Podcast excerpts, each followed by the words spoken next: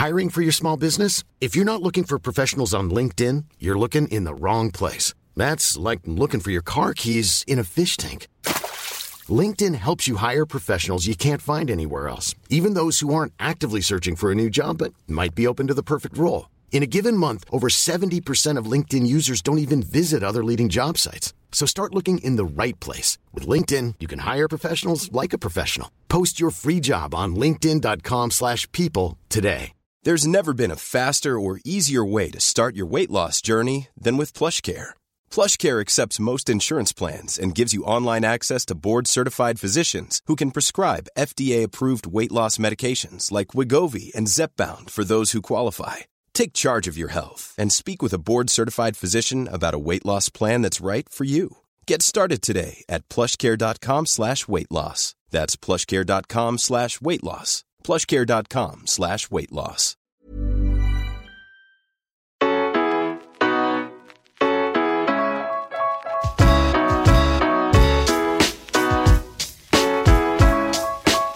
Welcome along to the Rocky Road Boxing Podcast with me, your host, Kevin Byrne. Today, we're joined by a man who's living his dream before our very eyes. Emmet Brennan fought for Ireland at the Olympic Games in Tokyo during the summer of 2021. After that, he chose to turn pro, but opportunities were, f- were few and far between as he moved to America to make his name. That led to a spell in the doldrums, to say the least.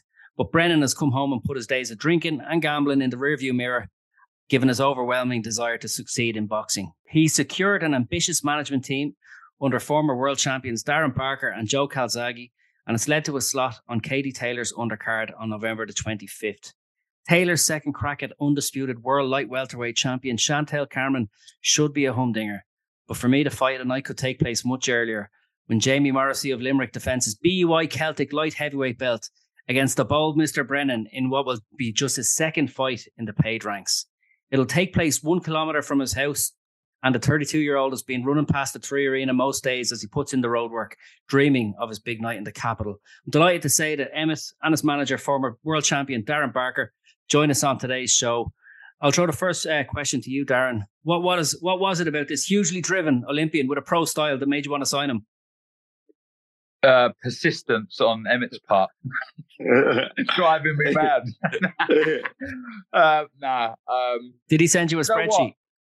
It was, um, I think, the the initial conversation, seeing and hearing how driven he was, and I found it kind of remarkable that an Olympian was kind of sat on the shelf, you know, gathering dust, if you like.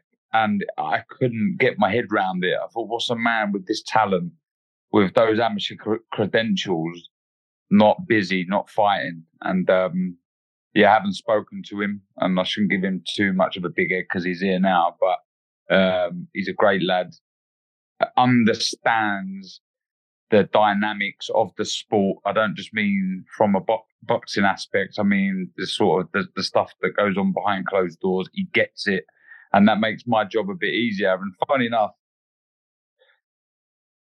I'm I'm no longer managing anymore. So Emmet is my sole fighter. He is the only fighter I manage. Uh, far too busy with other stuff in my life, and I don't feel I can give a stable of fighters my my my all, and that's not fair. Fighters deserve every second of your every day, um, and I just couldn't do that to others. But Emmet is on the Katie Taylor card that you mentioned, that huge rematch, and I just.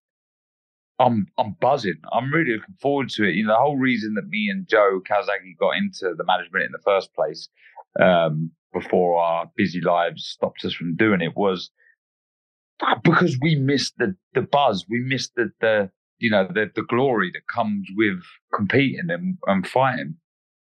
So the next best thing for us was to you know support and help fighters so we can get on that buzz. You know, I I think I'd managed for I don't know best part of uh, well over a year, and I've not made one penny from it. But it's about the the journey, the buzz that I love. I love. And yeah, you know, going back to the original question, Emmet is very passionate and he wants to get a move on. He, you know, um, he, and I think that's very evident with his second fight being for a title.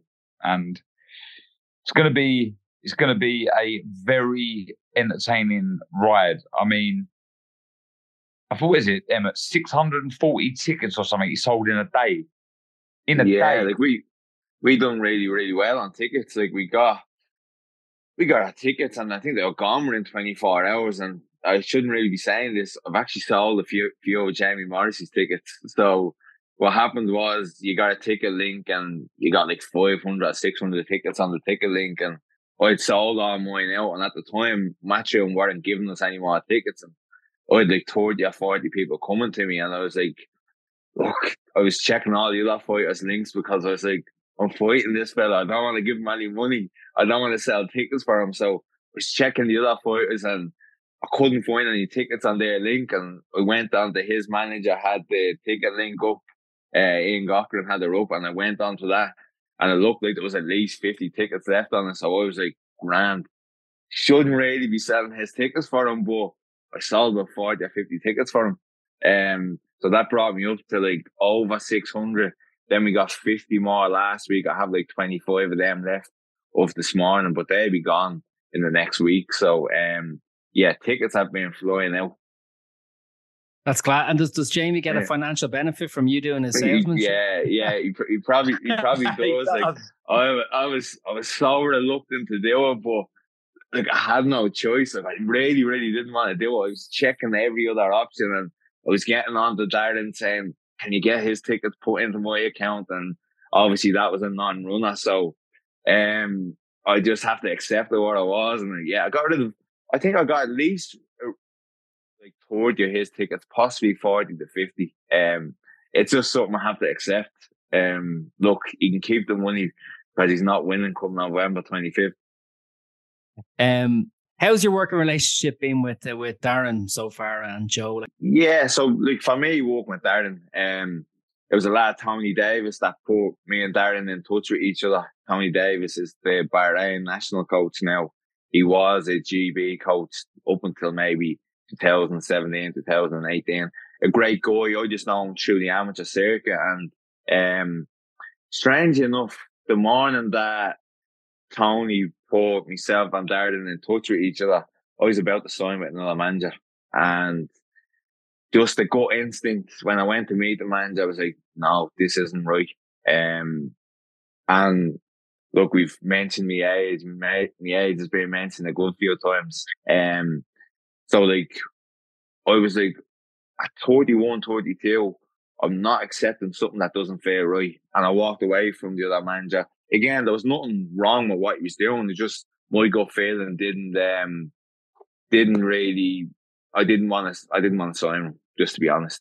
So then literally I only got back to the house and within an hour Tony Davis that texted me, asked me why I'm not going pro yet. It's like a year post Olympics, a year and a half. And he eventually put me in touch with Darren. So I, I think I flew over to we had a phone call I flew off to London like two weeks later. Um, and yeah, I think we just got each other straight away. Um, so he's mentioned there that he's not managing the other players that he had anymore. Um, they're a lot younger than me. They probably, not saying they didn't get the game because I don't know what his relationship was like with those guys, but we just hit it off straight away. I would like to think, although he says I was quite persistent with him, I would like to think I do make his job a little bit easier than what it would normally be because he said I know the business. I don't know it inside out, but I'm trying to learn all the time. Um, I understand that Darren can he can open certain doors for me, but he can only open them doors if I'm doing the work in the background, like get me name out on the likes of this podcast, other interviews, really developing a bit of a profile in Ireland. And I want to see me fight because as he said when he was talking about me there earlier, how can an Olympian after the after the games be sitting on the sideline and not fighting? So there we there is a good want for me to fight. Um I've got a small bit of a profile oh, mentioned in the intro there, the professional style. You know when you're going to see Emmet Brennan, you're going to see a good fight. You're going to see a war. So you gel all that together with mine and Darren's relationship. Um, as he said, um, this should be an exciting few years for both of us some people uh, when managing a fighter darren like it's all about maybe the personality the skills can be worked on it or if it comes as a package if someone's got the skills then they can work up work on the personality. You know like they don't necessarily all go hand in hand. How do you feel where do you feel emmet needs to work? I suppose he just needs to get sharp. He just needs to be active in boxing. He's got a, a good personality as we've seen to to open doors in, in the media and stuff in the, in the business side of boxing. Um, yeah activity i suppose. yeah first and foremost i think from a from a a personality side of things, I think people are very shrewd now and they know if you're not being real. They know if you're being a bit of a fraud. And I think the most important thing to be uh, as a fighter is yourself. And I think there's, there's no need to put on a an alter ego because I think people see through it. Don't get me wrong, there are people out there that are very flamboyant and that's who they are and great. They are brilliant for boxing you know, they're they're they're like Marmite. You either love them or you hate them. But in Emmet's uh, sense, it, it, uh, he's an intelligent man. He's switched on. He's smart and um, and very well supported. So I don't think you need to be screaming and shouting and doing this and doing that, pretending you're someone you're not. So I think that's what he will do so well. I think is just being himself. I can't see him ever you know, fucking starting wearing a mask or something and doing something silly, you know, yeah. or wearing a mankini or something. I can't imagine do anything like that. But uh, and, and I think as far as boxing is concerned, I think it's important that he keeps improving and learning, and that you never stop learning. I'm still learning, and I'm not competing anymore. And I think it's very important that you're all ears all the time, and you try and master this trade, which nobody ever has. Nobody's mastered it. You can even look at Mayweather. There's still things that he could have done, I guess. And he looks back and says, oh, I could have done this, could have done that. But you've always got to be, like I say, you've got to be all ears and just, I mean, it's so important getting under those bright lights in front of thousands of people because you can know all you want about boxing. Things change when you're, uh, you got that bit of pressure on you and uh, all those eyes are on you. It's um, it's you know it can get tough, but it's, e- it's easy it to look good in the gym there. Yeah, but it makes the winning that much better. All of those, all of those hardships, the training, the pressure, everything. It it just makes the glory that much greater. That's why it's the greatest sport in the world. I mean, look, I'm going off on a bit of a tangent here. Boxing has always stood the test of time. There's been highs, there's been lows if I take you back to when Muhammad Ali would have retired, I'm assuming there would have been a real low in boxing. But then all of a sudden, Mike Tyson comes along, and then you know he retires. Then it drops off a little bit. So it always goes in waves. But boxing is just fantastic, and I'm so pleased that Emmet is a part of something. And who knows, he could be a future star one day. I was yeah, I was wondering. I'd like to get both of your takes on this because, like, where is boxing right now? Because the sport seemingly has been in a good place of late. Uh, you know, high profile fights and stuff like that. But I think I know I'm I know I've spoken to a lot of fans who've been dedicated supporters of the sport for a long time who are getting a bit fed up with maybe crossover fights, misfit fights, YouTubers. You know, a lot of a lot of people getting popped for doping at the minute. Um, and there seems to be a bit of a sideshow creeping in where there are legitimate fighters not really getting their opportunities, and there probably are there are good fighters getting their opportunities too, but maybe just aren't getting the attention then as well. So like, where do you sit on that, Emmet? Like, where is boxing at the minute? I know I saw a post from the other day saying, don't sleep on these MMA guys. A lot of them can compete in boxing, but the the sport itself, do you are you encouraged by the by the future it has, or do you think it's maybe going down the toilet a bit? Um, no, it's definitely not going down the toilet. Just as Darren said there, like it comes in waves. Um, I suppose looking at it from a fighter, you have to go with the times if you're not building a profile right now, you're falling behind. If you're not getting your name out there, you're falling behind. So it's up to the fighter or the athlete to accept that the sport is changing and the dynamics of it is changing. Like you look at social media, it has a huge, a huge part to play in boxing right now. And um, you could literally get opportunities on big shows through social media. Imagine even thinking of that 10 years ago, 10, 20 years ago. It was mm-hmm. down to predominantly being a big performer. And I suppose your, your following came from people in your area or people from your community.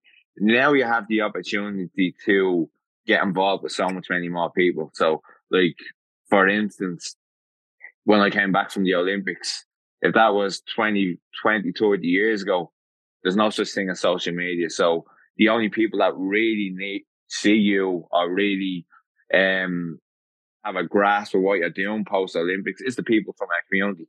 But now you have this sort of online um personality where you can just get seen by so many more people. And as I said there, if you're not getting involved in that and if, if you're not buying into it, you are falling behind. As a lot of people don't. A lot of people don't.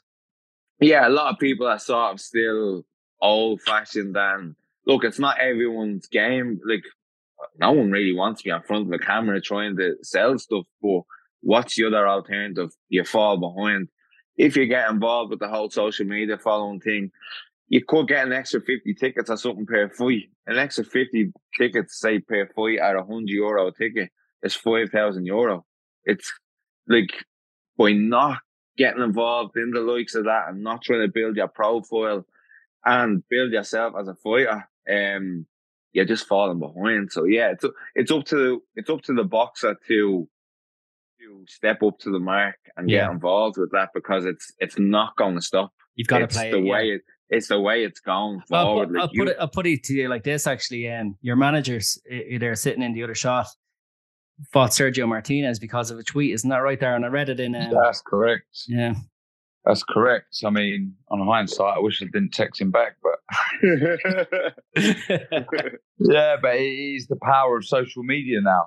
Um, it can open a lot of doors. It can cr- create a lot of revenue um, if used correctly. I think I think Emmet said it there. You got to move with the times. Things change. Um, boxing that has always stood the test of times. It is going through a bit of a, a rough patch, I would say. Uh, we need some new, authentic stars to come through. Um, all this doping um, cloud test isn't great, but it will come good. It will come good. I'm not saying it's bad, but it will. Uh, there will be some real highs um, in in not in in the near future for sure, and hopefully Emmet can be a part of some of those. Yeah, um, I was wondering what are, what are your short term and long term goals together? I guess short term we're right there. You know what I mean? You've got to win and probably look good doing so against Jamie Morrissey at the three ring. But what are your short term goals, maybe in the next twelve months, and then ahead of your goals in the next year or two? Maybe I'll ask both of you that question. Yeah, so for me, obviously, is right now my main focus is just on Jamie Morrissey. A good win here and a win in good fa- fashion. This is the biggest show Ireland has probably seen the last 15 years. Kate Head has never been, gone into a fight um, coming off the back of a loss. So this is a huge show and there's going to be a lot, a lot of media attention around it, a lot of social media attention that we just talked about there. So a, a good win here and like a win inside the distance really boosts my profile here. Um, I suppose if you had to look post um November 25th, I'm sorry, Darren, I'm already looking at a fight date there within four to six weeks, so I'll be on to you about that in the next hour. Um, so I'm Darren will tell you, I'm always looking at shows, especially in New York, and I'm like, try to get me on this show, try to get me on this show. I want to move quick.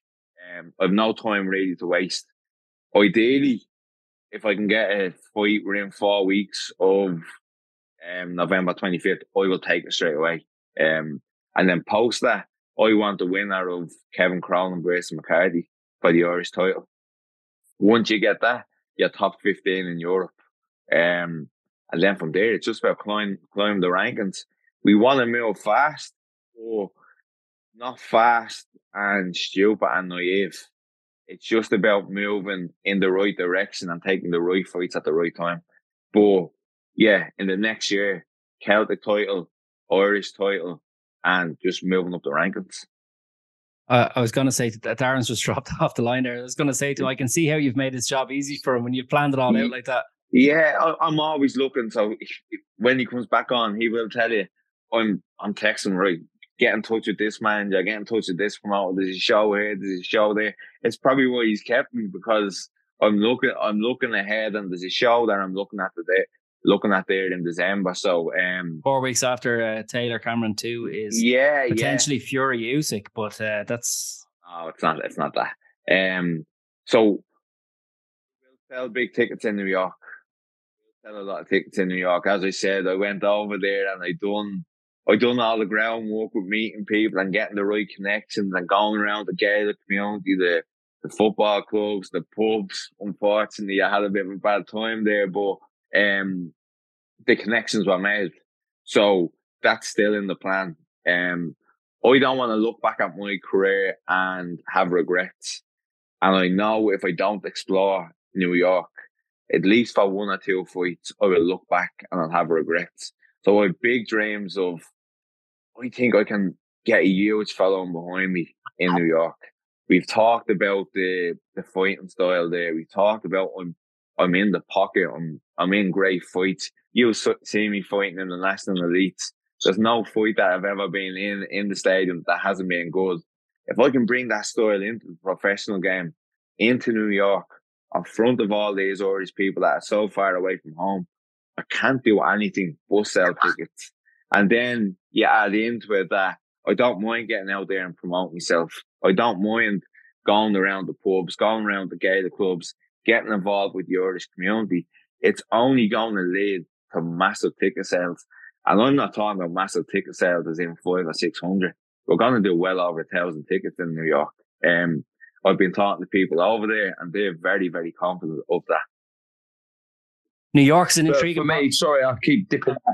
No worries. I man. keep dipping in and out of the Wi-Fi. It's very, very annoying. But um, but for me personally, as a manager, I think the most important thing for Emmet is to be busy. He's got to be active, and I expect the phone to be ringing. I'm hoping that I can get to him before he gets to me with a fight date. You know, I think in my head, it is about getting Emmet to 10 and 0 as quick as possible. Because once you're at 10 and 0, you can that really starts um, you can really start pushing for bigger titles, creeping up those rankings obviously with each fight. And I think 10 and 0 with that amateur pedigree behind him, you're not too far off challenging for decent titles, whether they're international or domestic. Um, and, you know, saying that Emmet understands the game is is very true because look, this is a massive show that Emmet's on next, but not every single show early on is going to be a big one. I think Emmet's debut proves that. And there may be a case that he has to go back on a small hall show, but it's about getting that record up, getting the numbers up, getting the rounds. It doesn't matter what show you're in.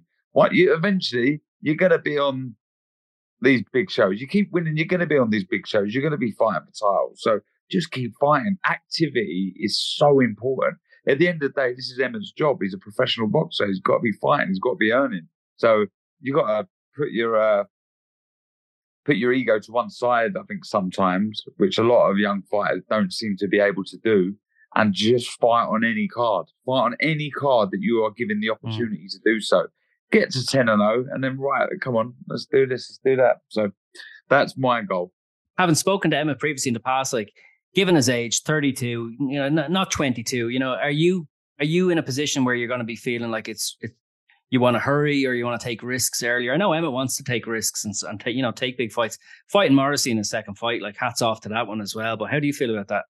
Or yeah, is there I mean, still look, plenty of time? I'm not, I'm not going to be slinging him in with, do you know what I mean, Gennady Golovkin um, in his next fight. But I'm conscious that time waits for no man, and we want Emmet to to be fighting, which fighting in his prime years, and he's probably there now. He'd like to be probably ten and zero oh at this age or beyond that. But look, he's 32. Let's let's push him on a little bit faster than we would usually, but not overmatching. You still got to be sensible. We still got to be switched on. Um, but Emmet t- ticks a lot of boxes. He's a very good fighter. He's all action, like he says. He's got a fan, fan pleasing style, and he's very popular. So to to come by fights is not going to be difficult for him. Um, but you know, I'm, we heard Eddie say this. Um, Eddie Hearn say this a couple of weeks ago uh, at the press conference for Linares Catterall. he wants people to entertain now. He doesn't want people standing building, back, building fights are over as well. And, yeah. and yeah, and coasting to wins. He doesn't want to see that anymore. And luckily for Emmet, that's his style anyway. So it's like I say, it's going to be a very exciting journey. Emmet, you've been Yeah. um, you've been happy to talk about like some of the situations in your life which have held you back, like you know a reliance on gambling, drinking too much, and you did take a good few years away from the sport in your twenties as well. Do you feel that makes you like physically a young thirty-two year old? You got lo- you got loads more to give. Yeah, look, look, the age is brought up all the time. I do not feel 32. I don't think I look 32, to be honest. 42. Um, yeah, like, yeah. Like I, like I don't, I don't feel it. Like you talk about, like I go back to the eight to ten months post Olympics. I was only thinking about it today. I was like, I don't even know who I was for them eight to ten months. Like I was just drinking every day. I turned into a completely different human being.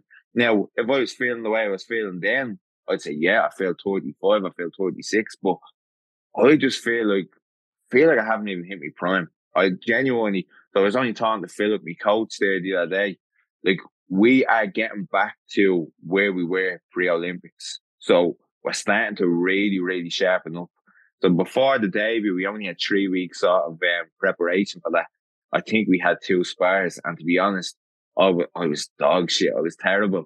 I was really, really bad. But you got to take the debut when it comes up, considering the age and the lack of inactivity. So we needed to take that. But right now, we are getting to where we were pre-Olympics. There's still probably another 15, 20, 25% in me. So I don't feel like I've hit the prime, I've hit my prime yet. Um, we went over sparred the likes of Callum Smith. Now we're sparring the likes of Cottle, Cowley and a few others. Um, the sparring partners are getting better all the time, and that's only going to make me better. Put into put that with the full time training. Like I'm doing ten training sessions a week. I am I'm training at an elite level. My numbers in the gym, strength wise, are going up. My fitness is getting better. I'm getting sharper. So, in terms of hitting my peak, I don't think I've hit that yet. Darren, if if he is hitting his peak and there's uh, there's there's only so many opportunities out there, just regarding your your managerial like links and style, I guess. Are you like you'd be associated with Eddie Hearn? Obviously, finished your career. Latter half of your career was with Eddie Hearn. Got big opportunities there. You know, you've done the commentary for DAZN. I was only listening to you at the weekend there as well. And um, are, are most of Emmet's opportunities going to come on Hearn slash DAZN cards, or is he? Are you free to kind of go anywhere for for a good offer? yeah, for a I, fight? look, I would. I just want to keep Emmet as busy as possible. I would ideally like him to be fighting on matchroom cards because I know him, I trust him. He's the best promoter in the world without a shadow of a doubt. That's not me just saying it because he's my boss, but you know, if Emmet Emmet will fight on Saturday the twenty fifth, he'll be paid on Monday.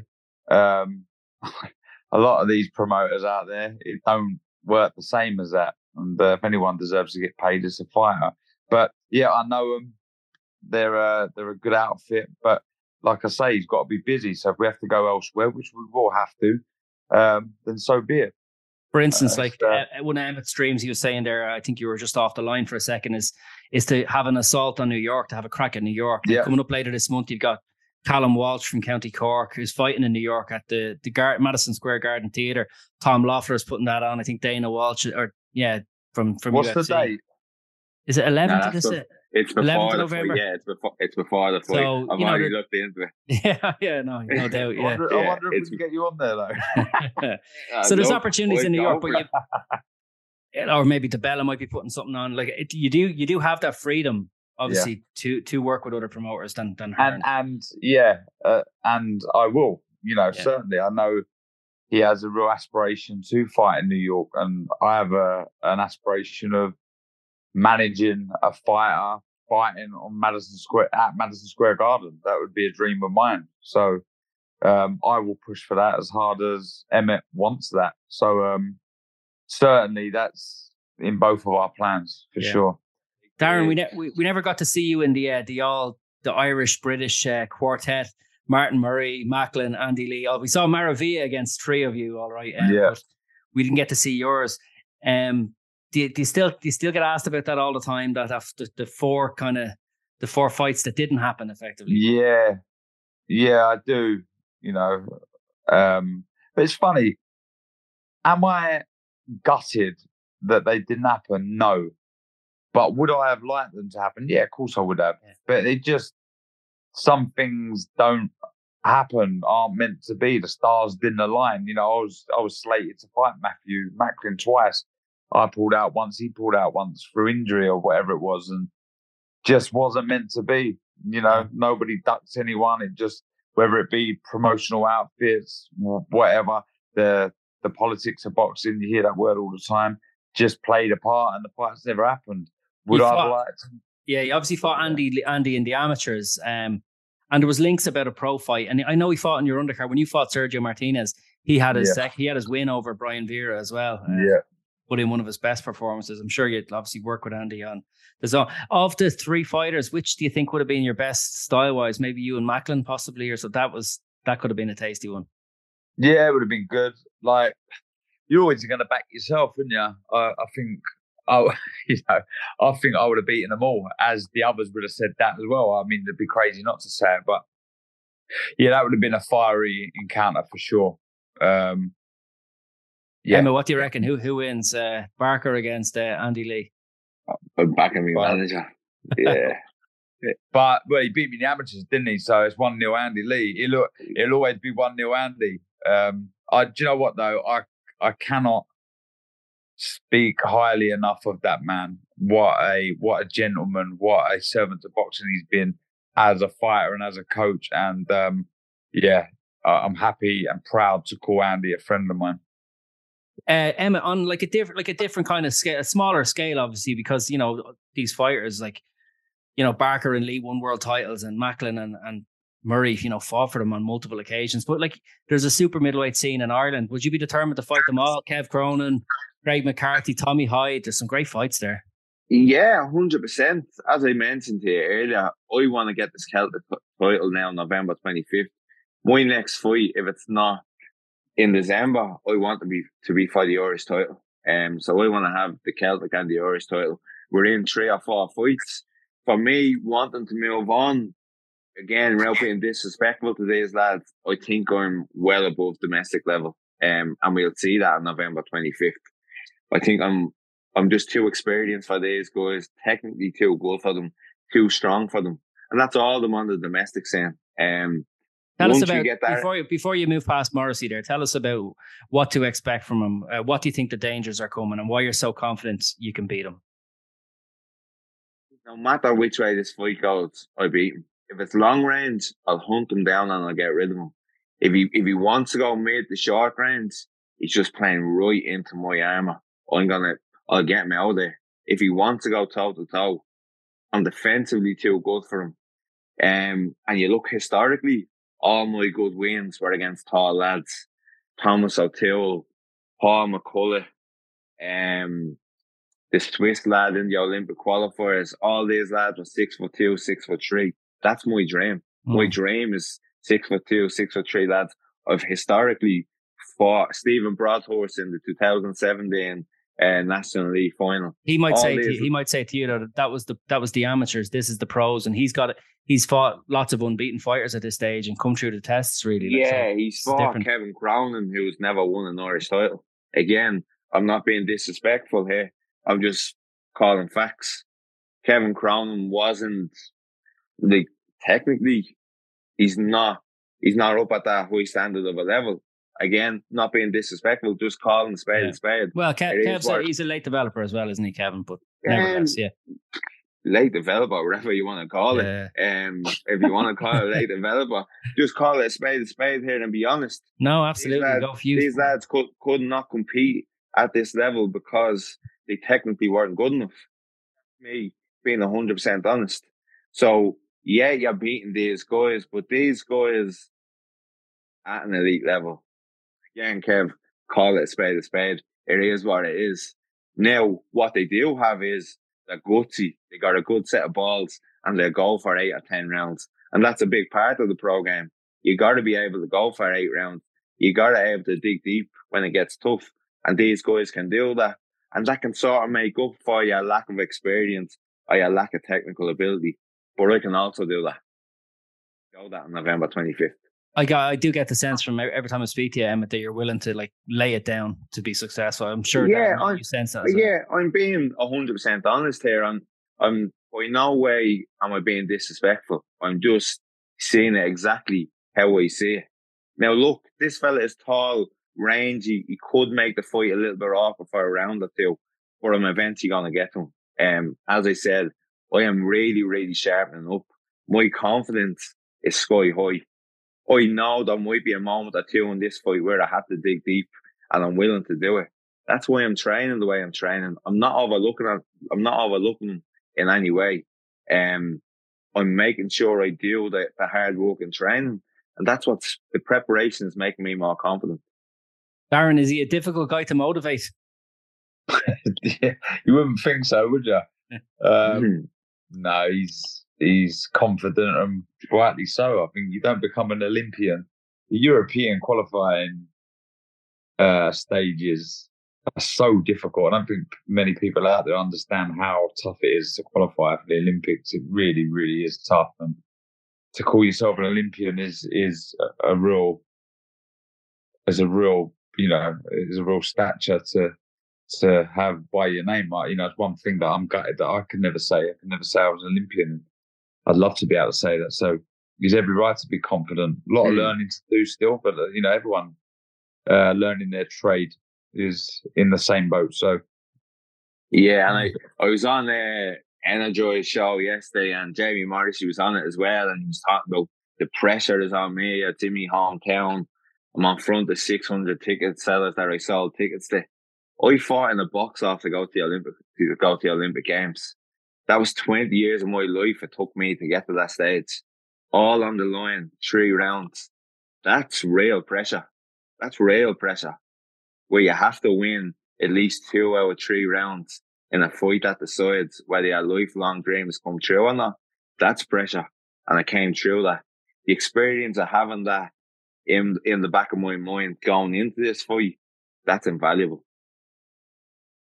Darren, which fights from your career do you look back at and think, how did I not buckle under that pressure or something? Because there was some big nights, wasn't there? And you know, the, the pressure you probably put yourself under to win as well for those who are no longer with us and you know, stuff. You put pressure on yourself and you fight for yeah. a cause and win it. Like defeat is not an option, but at the same time, you don't get to choose what happens. You just have to power through. Yeah, I think the most nervous I've ever been in my life was walking for the Geale fight because I knew it was my last crack. You know, it was my last chance. If I lost that fight, I never would have fought again, and I wouldn't have fulfilled mine and my brother's dream of becoming a world champion. Um, I, you know, funny enough, when I fought Martinez, who was a feared man at the time, I wasn't that nervous really. But when I look back on my career, I have a lot of regrets because uh, regards that fight because I feel if I would have believed in myself more, I'm not saying I could have beaten him, but there was there was more I could have given in that fight, and that irritates me. Um, it does wind me up now, but everything happens for a reason. You know, it was uh, redemption. It was bittersweet going back to Atlantic City and fulfilling my dream. No victory was as sweet as that one. You know, with the nerves and the pressure that I put on my own back going into that fight was uh yeah made the win that much special. It was incredible the way you came back from the knockdown as well to like you know wincing from the pain. Everybody watching it on telly, this side of the Atlantic, kind of going ah, it could feel the body shot, you know, it could feel it, and then the way you came back to to take the victory.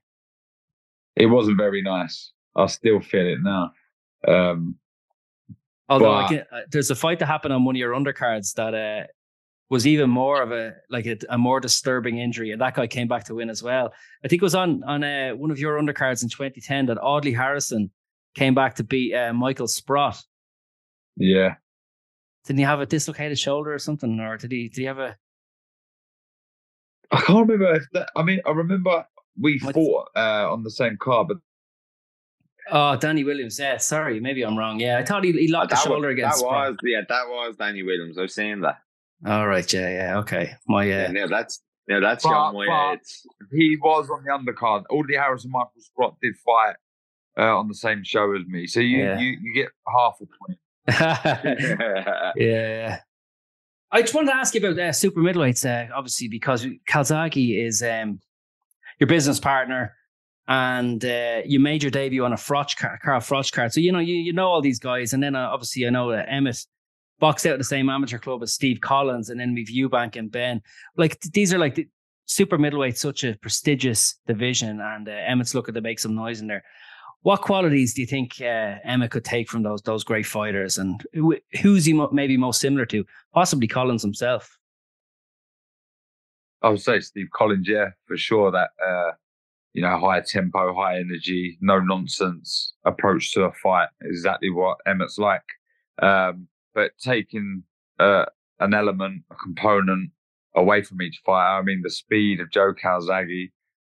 Um, the the, I mean, Joe had a, a great chin also, but I was about to say the chin of Carl Froch, the physical strength, and the the no nonsense, never die attitude of Steve Collins. I think if you can put those three in a pot and, and you know, Shake it put, up. put that, yeah, you know, I think you kind of, you're going to come up with a very good fighter. Um, but I think Emmet's not doing too bad in each department himself. You know, you can't. I look Emmet. Every time we speak on the phone, what do I say? I'm going speed, speed, speed, speed, Yeah, speed, yeah. speed. Like it's. I can't stress to any fighter, young fighter who may be listening to this, you cannot be fast enough. Your hands need to be faster. Your feet need to be faster. Your reactions need to be faster. They will take you from level A to, you know, sorry, from level B to level A. They will take you through the, the leagues. Uh, it's so important to be fast. Um, that, that will really will make the difference.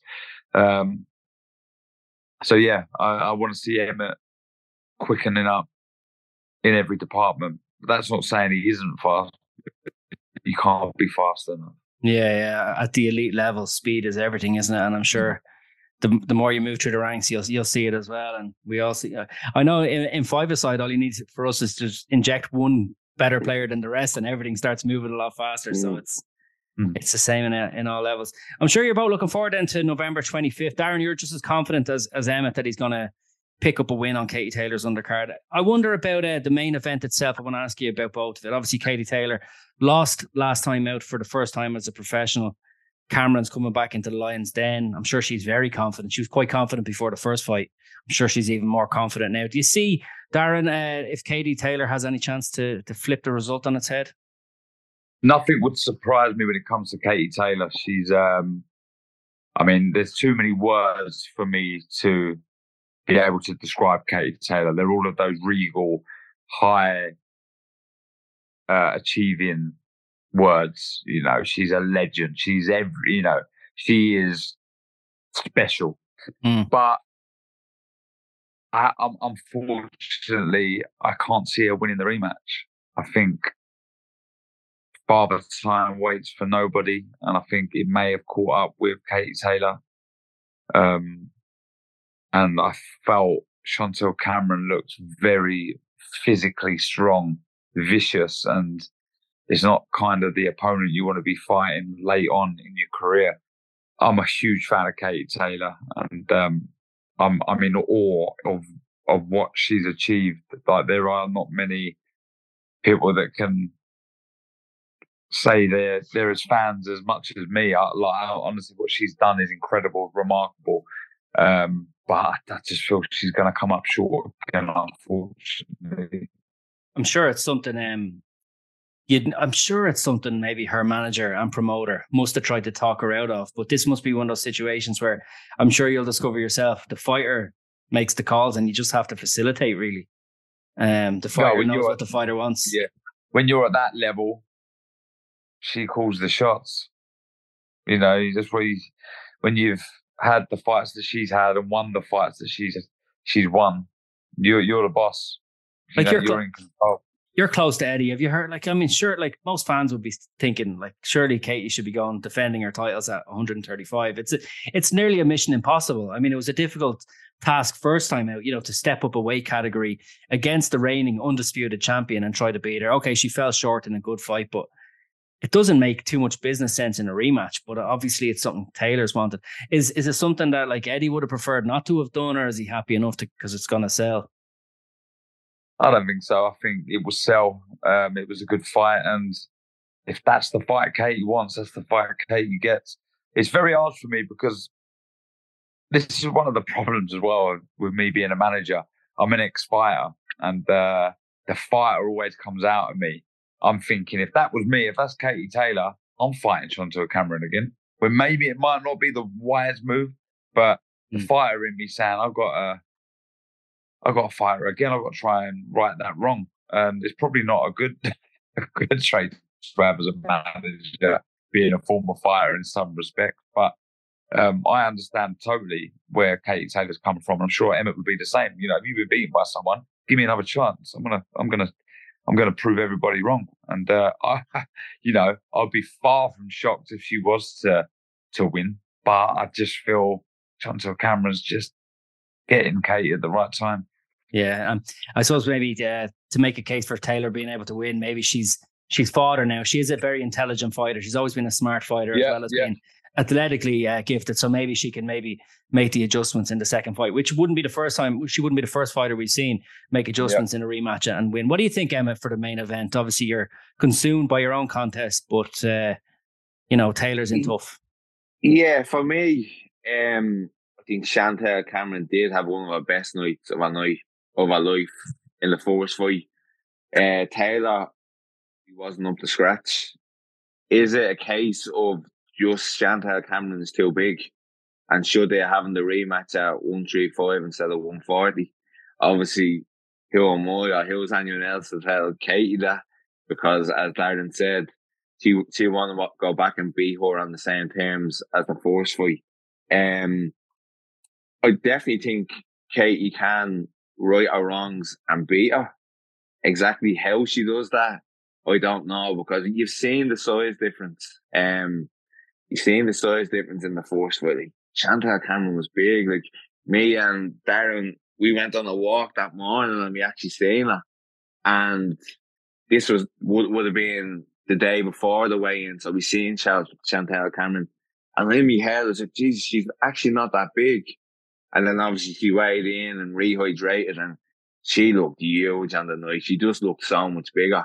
Um, and so her punches were impactful as well. Her punches were impactful. Yeah, like they were, yeah, and they demonstrated even, It was like a, a, craftsmanship in the ring. Like she was cutting the ring off well. Mm. She wasn't like really allowing any space for Katie to go into. Like she, she boxed really, really well. Like intelligent as well. It wasn't just forward pressure. Like there was brains behind what she was doing she was cutting the ring off, as I said there, lovely. And when you're that much bigger and you're cutting the ring off, it's so demoralizing and energy zapping for the smaller person.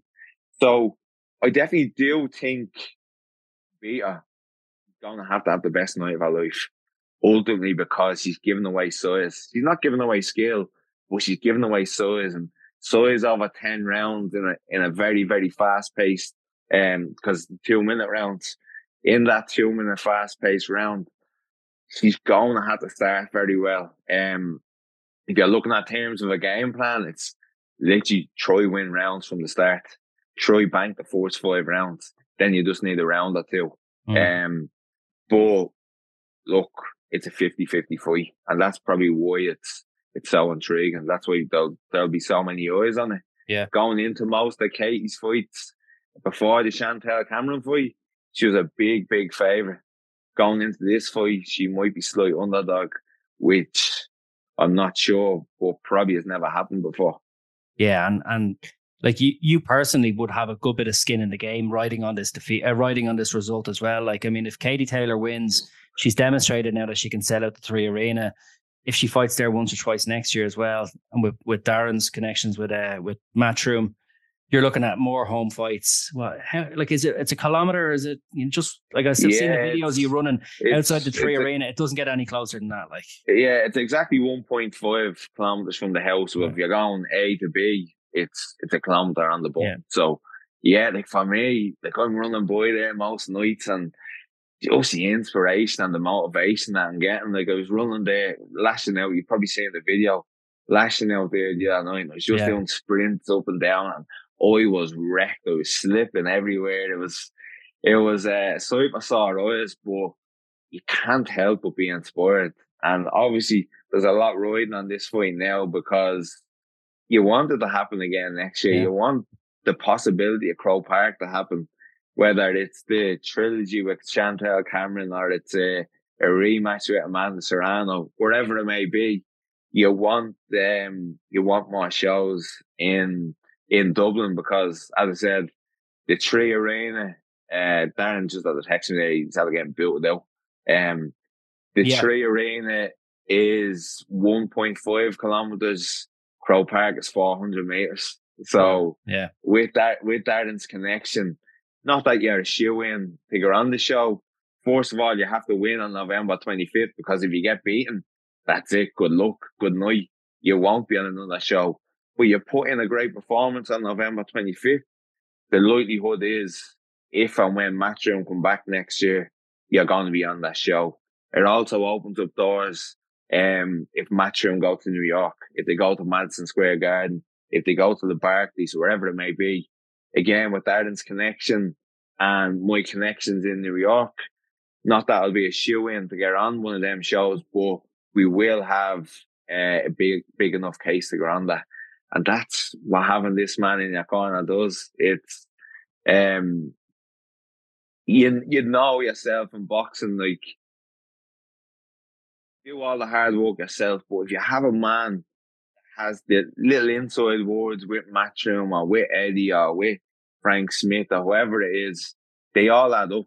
And um, they definitely, it's definitely for me, it's such a plus and it's such a motivator to have Darren on my side. Um, and then you go back to either on, on the only fighter that he's managing now. That can only hold its weight in gold for me. Yeah. So yeah. if he's going to Matchroom, like, look, I'm only I'm only managing them anymore. I'm not managing the other three lads. Matchroom must be saying, Well, hold on here. There must be something about this guy. Because the, the other three lads that Darren had, they were all great, great fighters. They were all brilliant lads. But Matchroom must be saying there must be special something special about this guy. They weren't there as good at be, they weren't as good at, at Microsoft Excel as you were.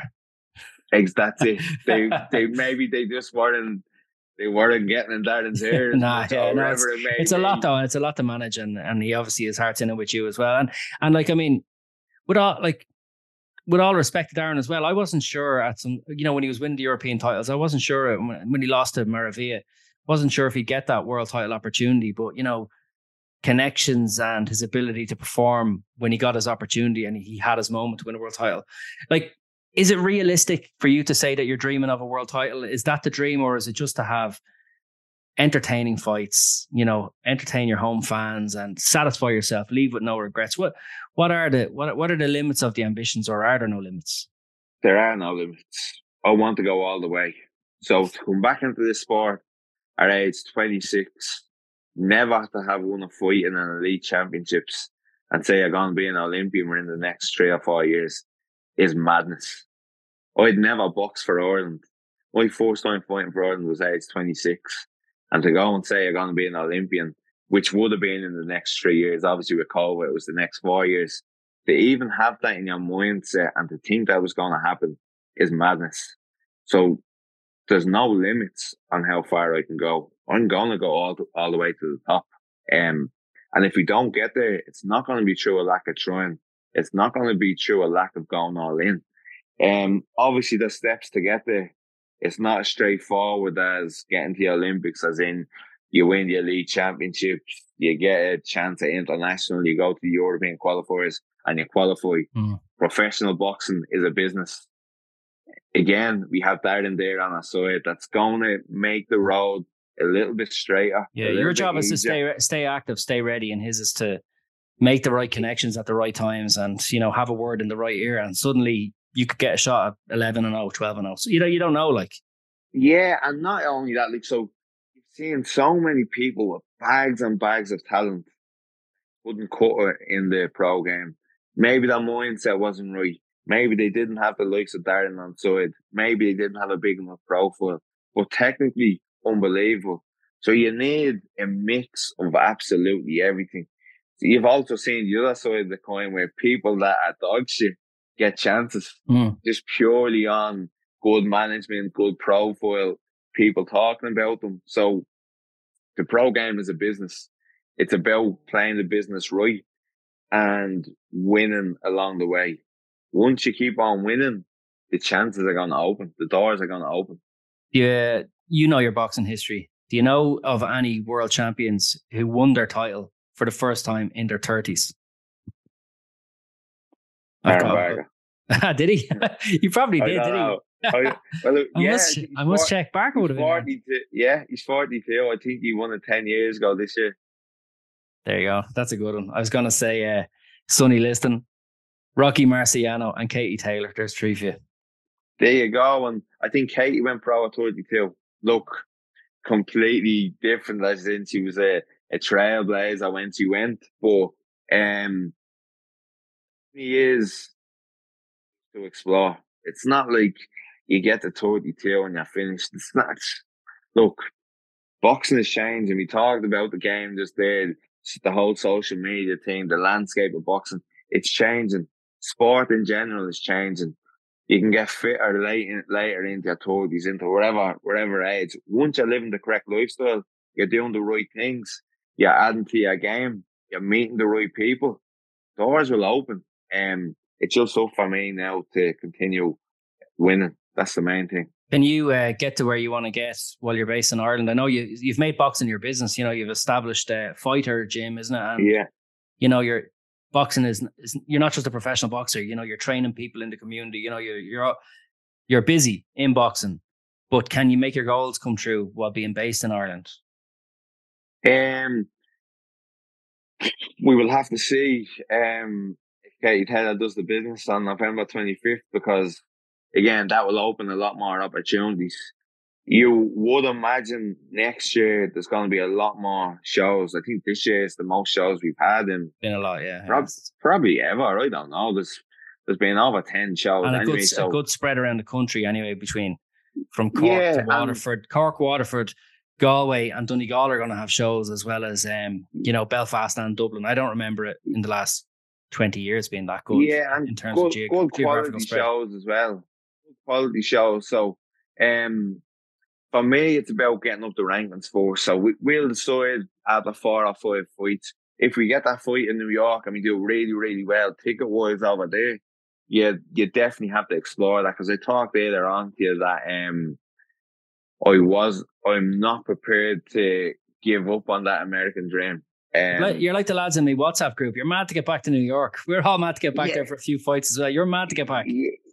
Like I've seen, like I've met the people over there, and I, I just know, like Virgo McCrory's over there eating your dinner right now.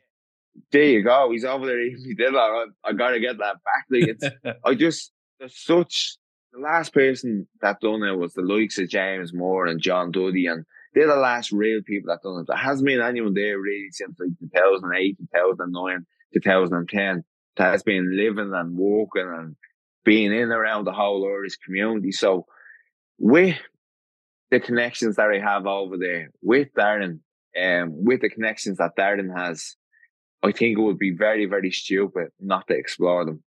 But they get the win on November 25th. That matters. It's all about winning your next fight. It's about get winning in good fashion, getting the 2 and 0, getting a Celtic title, getting an Irish title. You could go over to New York next March and be Celtic and Irish champion. That would really sit well within the Irish community over there. itself. You, you've been there, you've drank there, you know, because not like the people are in London where they can jump on a Ryanair flight for 20 euro and be home within an hour. These lads and girls are seven, eight hours, eight, eight to nine hundred dollars away from, away from Dublin, away from Ireland in general. Um, they really want to cling on to something. And I'm going to explore that. Not that I'm going to try to explore it. I'm going to explore it. with or without go- Barker. No. Well, no, Barker's going to Oh, be there and he's going to help me explore it. It's going to happen. Um, as I said, know what I want. Work relentlessly hard to get what I want. this is shown by getting on this fight. And as well, you talked in the in the lead up to this to the podcast that this is a huge fight on that card. This is a massive fight. This is the only real Irish fight on the card. I know John Cooney is on it, but I think he could be English or Irish descent if I'm hundred percent right. I'm not hundred so, yeah, percent yeah. sure. Yeah, something like that. So this is the ba- two. based here, John, isn't he? Like he's yeah, you know he's representing. I think yeah. So, but I know what you mean. This is this is the high. This yeah. is a high profile fight. Yeah, it's a big. The Irish two fight. lads have lived and we breathed here, and he comes from Limerick. I come from Dublin. So if I have a big crowd and he's a big crowd, it's going to be one of the only fights where the crowd is going back and forth. And I think you were at the Serrano fight. Were you Serrano and Katie Taylor? I wish no? I was. No, well, no, I didn't. Well, you've seen on you've seen on Teddy. I was at that fight, and I've seen the back and forth atmosphere. It was electric. It literally went back and forth, back and forth, back and forth, and it was a war. I think myself against Jamie Morrissey, it's events you're going to meet in the middle, and it's going to be a war. I'm going to come out on top, but the crowd is going to love it, and it would be. I can't say it's going to be a mistake from Matchroom because that'd be naive of me to say, but I think it would make a lot of sense for that to probably open the main card. I'll be the last fight of the prelims. Um, and that's where Darren's going to come in handy.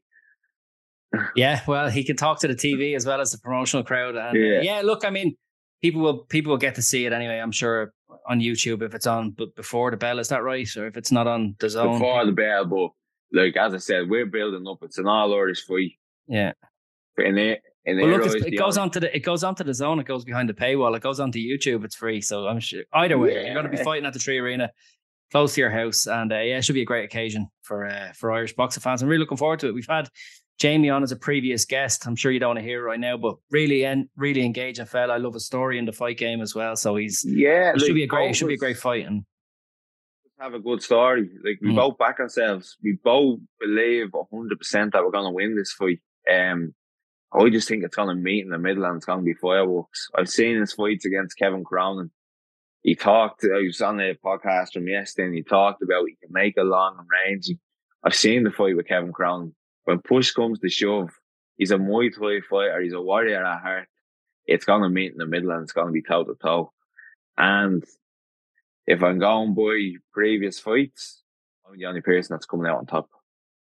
Well, look, best of luck with that, and best of luck to you. Best of luck to you, and best of luck to Jamie in uh, what should be a sparkling contest at the 3Arena. And uh, look, I want to get me send on my regards as well to Darren for joining us for most of that podcast. He got cut off at the end, but uh, yeah, appreciate his, uh, him coming on as well. So look, Emmet Brennan, this has been the Rocky Road. Uh, thanks, thanks everyone for listening, and uh, join us again next week. Appreciate that, Kevin. Thanks very much.